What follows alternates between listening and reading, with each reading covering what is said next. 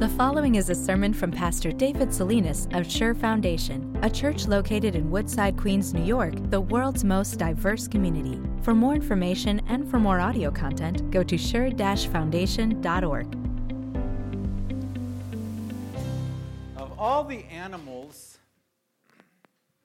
that I think about with Thanksgiving, there is, of course, our friend El Pavo. For those of you who may not be such big turkey fans because turkey is kind of dry meat, maybe you think of ham, our friend the pig, or maybe even venison. This is the first time, the first Thanksgiving, este es el primer día de acción de gracias, that I have thought about a fish. Hmm. A fish for Thanksgiving? But when you, yeah, I don't know if you would have like, you'd like to have fish right now for Thanksgiving. I don't know, that would make the, the favorite meal of, of most of us here. But really, a fish is a beautiful, beautiful animal for Thanksgiving because, of course, it is the very symbol for a Christian. You've seen this sign, right? Do you know where it comes from? Do you know why we as Christian people use this sign for ourselves? Christian people? ¿Saben de dónde viene este signo para nosotros como cristianos? It actually comes from the centuries right after Jesus when there was persecutions, de los tiempos de las persecuciones. And, and Christian people were, I mean, boy, they were, they were scared as they went about, but, but when they would meet a stranger on the road, on the dirt, one, one person would make one of the arcs of the fish, and if the other person came and made the other arc and completed the symbol, well, you knew I am with a Christian brother or sister. Thanks be to God. The word for fish in Greek, you know what that is, maybe some of you. Have you seen this? Ichthus. And the early Christians, los cristianos del primer siglo, they use this as an acronym. In other words, each of the letters of this word meant something. Cada letra que empieza esta palabra, por cuál esta palabra, significa algo. And in Greek, it is the first letters for the phrase Jesus Christ, Son of God, Savior. Gracias a Dios por mi Salvador. It is Thanksgiving. And my aim, as I'm sure the aim of many pastors is one it is this to lead us all to a more profound and relentless giving of thanks to God. Mi meta este día es, es de inspirarnos a un agradecimiento profundo y persistente y constante a Dios. And I can't think of a better place to take us to do that than inside a fish, where we have the one and the only underwater Thanksgiving celebration to ever take place in the stomach of a fish. Open up your worship folder. Sigan eh, eh, eh, aquí conmigo. Página número 13. The story of Jonah here. A section of his prayer from chapter 2. A psalm of thanks for being saved. From inside the fish, Jonah prayed to the Lord, his God. And he said, in my distress, I called to the Lord, the great I am, and he answered me, even me. From deep in the realm of the dead, I called for help, and you listened to my cry. To the roots of the mountains I sank down. The earth beneath barred me in forever. But you, Lord, O gracious Father, my God, brought my life up from the pit. When my life was ebbing away, I remembered you, O Lord and my prayer rose to you, to your holy temple. Those who cling to worthless idols turn away from God's love for them, but I, with shouts of grateful praise, will sacrifice to you what I have vowed I will make good. I will say, Salvation comes from the Lord. Man overboard, hombre al agua. But the shouts were covered by the roar of the sea. And one flailing man, his head sunk in the waters, engulfed, and he seemed gone forever. Un hombre ahogándose. I am talking about John Howland, one of the first pilgrims to set foot on this land. He was one of the men who chartered the Mayflower, that 100 foot sailing vessel that brought 100 pilgrims from the separatist church in England fleeing religious persecution. And this man was told, along with all the other passengers, este hombre le dijeron, quédense abajo del barco, no suban arriba. Stay underneath that boat and don't come out.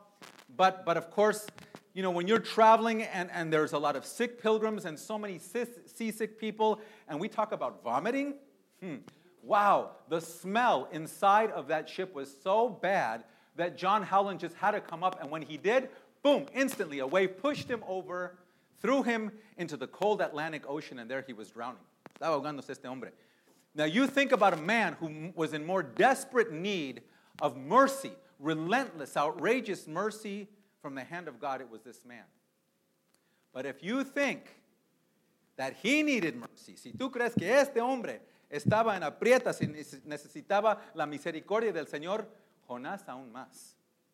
And, and, Jonah needed it more, not just because of the watery plight that he was in. I mean, it's a stunning thing to hear in his prayer in verse 5 how he describes the terrifying moment where he is drowning and seaweed is coiling around his neck and his head like the tentacle of a sea witch and pulling him down, down, down into the very heart of the sea. But that's not why he needed mercy most of all. That's not why he needed the mercy most of all. He needed mercy most of all because of his spiritual condition. This man was drowning in his own sin and the muck of his own rebellion. Recuerden el capítulo 1. Remember chapter 1 where we see Jonah. And God comes to him. De toda la gente, de todo el mundo, out of all of the people in the whole world at the time, who many, how, who knows how many there were? He comes to this man in Israel, a prophet, and he says, My son, go be a hero. I am going to put my word in your mouth. And I want you to go to, to people that I have made, that I have redeemed, and will one day send my own son for them. And I want you to save them from hell and bring them to heaven. And I will be with you. And I will give you success. And if this man knew the kind of success he would have, si este hombre pensaría the kind of success he would have, do you know that Jonah did something that not even Jesus Christ did when he was on, on earth and in his ministry. Jesus never converted an entire city. This man got to convert an entire city. But when, when he hears the call, what does Jonah do? He acts like that prodigal son in Jesus' parable, right? And he says, I'm out of here. Viejo, no quiero tu misión. Yo me voy para el otro lado. There's an interesting word that describes Jonah's spiritual condition. Una palabra muy interesante que describe la condición espiritual de este hombre corriendo en rebelión contra el Señor. The word, several times it's used in the first and second chapter, down. So we hear Jonah goes down to Joppa. We hear him going down into the belly of, or, or into the uh, boat, and then we hear him going down into the heart of the sea. And of course, it means that literally, but there's there's, there's something more there. It's like, uh, and a commentator once brought up that picture. Un comentador dijo, cuando nosotros nos rebelamos contra el Señor, when, when we rebel against God and we run the other way, we never go up. We always go down. But he was even worse because he was not just he was not just lost son number one in Jesus' story, he was lost son number two. Do you remember in Jesus' story, the parable of the lost son? There's actually two. Hay dos perdidos. El hijo mayor también está perdido. The oldest son is also lost because, because he hates his younger brother. He cannot stand what he sees as this scumbag. And, and, and he even has disowned his younger brother. But do you know what he hates even more? ¿Sabes lo que desprecia aún más que su hijo? That the father would actually love that younger brother who took off all of the inheritance and went and squandered it away. And maybe, I don't know, in that story, I almost think how, how sometimes the older son comes out and he grits his teeth and he rolls his eyes as he sees his father perched in the same place, looking and longing for his only, that one son to come back. And when he does, he flips out and he says, Ah, Father, how could you? I've been here with you all along, and you welcome this son of yours. I hate him and I hate you. It's Jonah. Because he tells you in chapter 4, nos dice Jonás en capítulo 4 why he is running from his mission. He's not scared of persecution. And you know what? I, would, I wouldn't even blame him. You know what the Assyrians used to do? ¿Sabes lo que hacían los asirios? They would drill a hole underneath your chin right here, and they would put a rope up there, and they would pull you and, and, and put you in kennels like dogs. But this man is not running because he is scared of persecution. Este hombre está corriendo because he is scared of conversion. He is worried.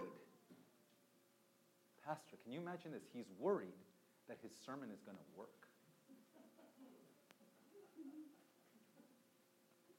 And, and, and people are going to believe and be saved because he, he can't identify with them and he hates them that much and he wants them to go to hell.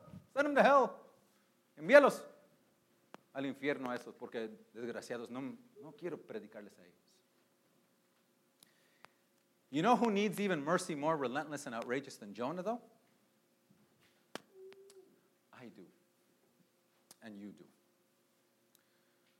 This is the takeaway. Esto es lo que tenemos que siempre tener en mente. Cada uno de nosotros somos Jonases. In our own way. We all have a little Jonah in all of us and a, and a whole lot of Jonah, you know, in most of us sometimes. And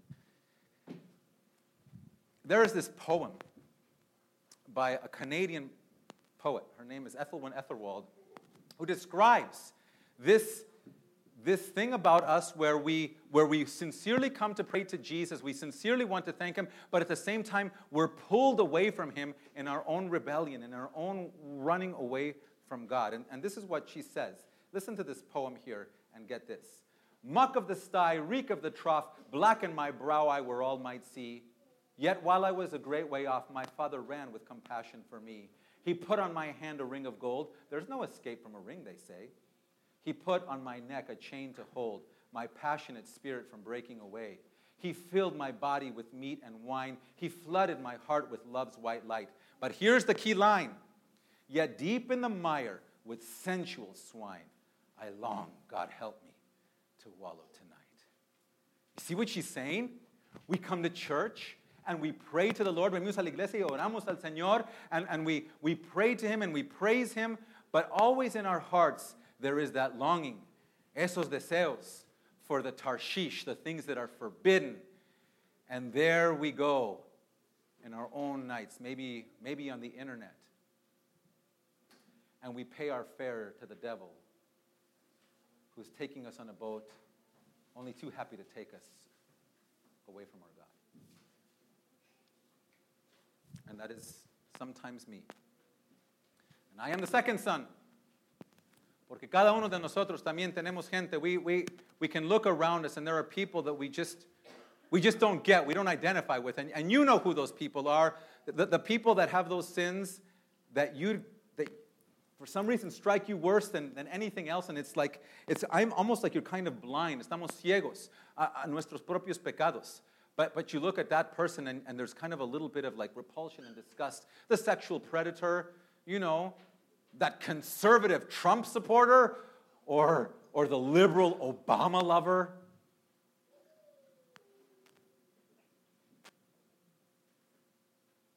And there are people that we despise. Right there. Ahí is our despising of the mercy and grace of God.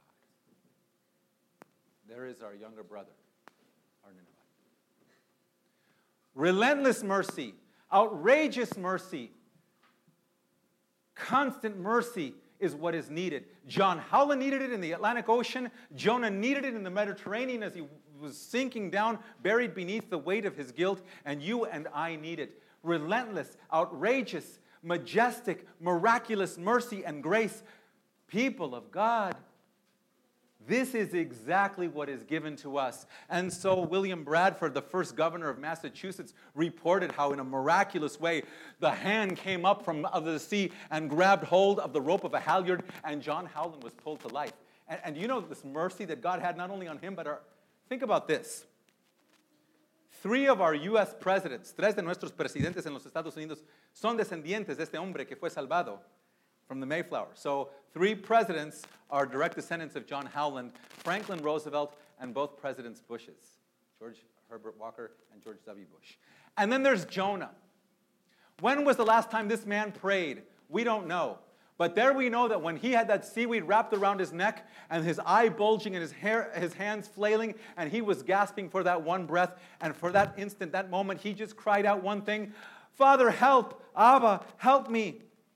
and instantly came up th- this fish, and there was a reverse birth process. Because you know, when an infant is coming out of a birth canal, all of the amniotic fluid is squeezed out of that little infant's lungs so that he can draw his first breath. And here, and by the esophagus of a fish, maybe perhaps Jonah's lungs are squeezed out and all of that water comes out, and he draws the most miraculous breath of his unworthy life.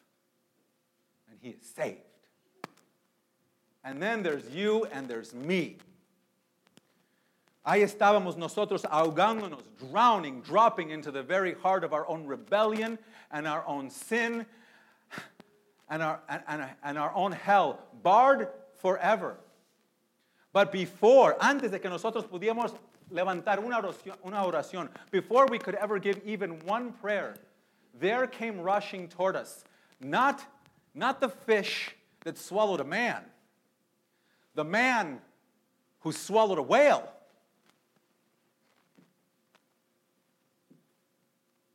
For this is what Jesus says Just as Jonah was in the belly three days and three nights of that fish, so the Son of Man, the Son of God, your Savior, would be three days and three nights in the belly of the earth.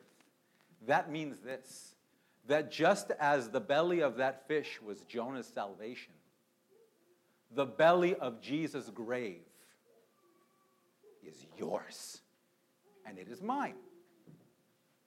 For when the Son of God threw himself into, into his Father's justice, cuando el Hijo del Hombre se aventó el clavado en la justicia del Señor, right into the very mouth of God's justice. And there he suffered for all of us, all of our rebellion, and, and, and all, of, all of our guilt and all of our sin, there he swallowed up forever, once and for all, se tragó para siempre, the Moby Dick sized whale of all of our guilt and all of our death and all of our hell and every power and force of the evil one. And then, by the waters of our baptism, your baptism and mine, God squeezed out of our souls every last drop of the guilt of sin, and you and I sit this morning alive, alive now and forever, because this is how relentless, this is how glorious, this is how outrageous God's mercy and love for you is. He will even defy the laws of logic and of reason to save you and me. ¿Qué salvación tan grande tenemos en Cristo Jesús? Well, this brings us finally to that other animal that is very famous at Thanksgiving, the most famous animal of all the turkey, nuestro amigo el pavo. And you guys are asking me the same question that Pastor Tim has been asking me all week where is this turkey in Jonah? ¿A dónde está este pavo in Jonah? Could he be perhaps could he be kind of hidden beneath the sackcloth and ashes of the other animals, de todos los otros, la arpillera y las cenizas de todos los otros animales eh, de los Ninevites, de los de Nineveh? No. All right, you got me. You got me. There is no literal turkey in the book of Jonah. But, but, seeing as how a turkey is a symbol of thanksgiving, maybe just maybe, the whole book of Jonah has plumes. The whole book of Jonah is a Thanksgiving turkey. And this is what I mean. Muy probable, very likely, The author of the book of Jonah is who? It's Jonah himself. And he's probably writing this memoir of his life after he dragged his sorry carcass back from Nineveh and he's thinking about everything that just happened and everything he's done. And in this memoir, esta autobiografía, he, he puts down against the dark backdrop of his own bad attitudes this relentless, magnificent mercy and grace of God that you and I get to like even enjoy and has, you know, for millions of people. So think of it this way.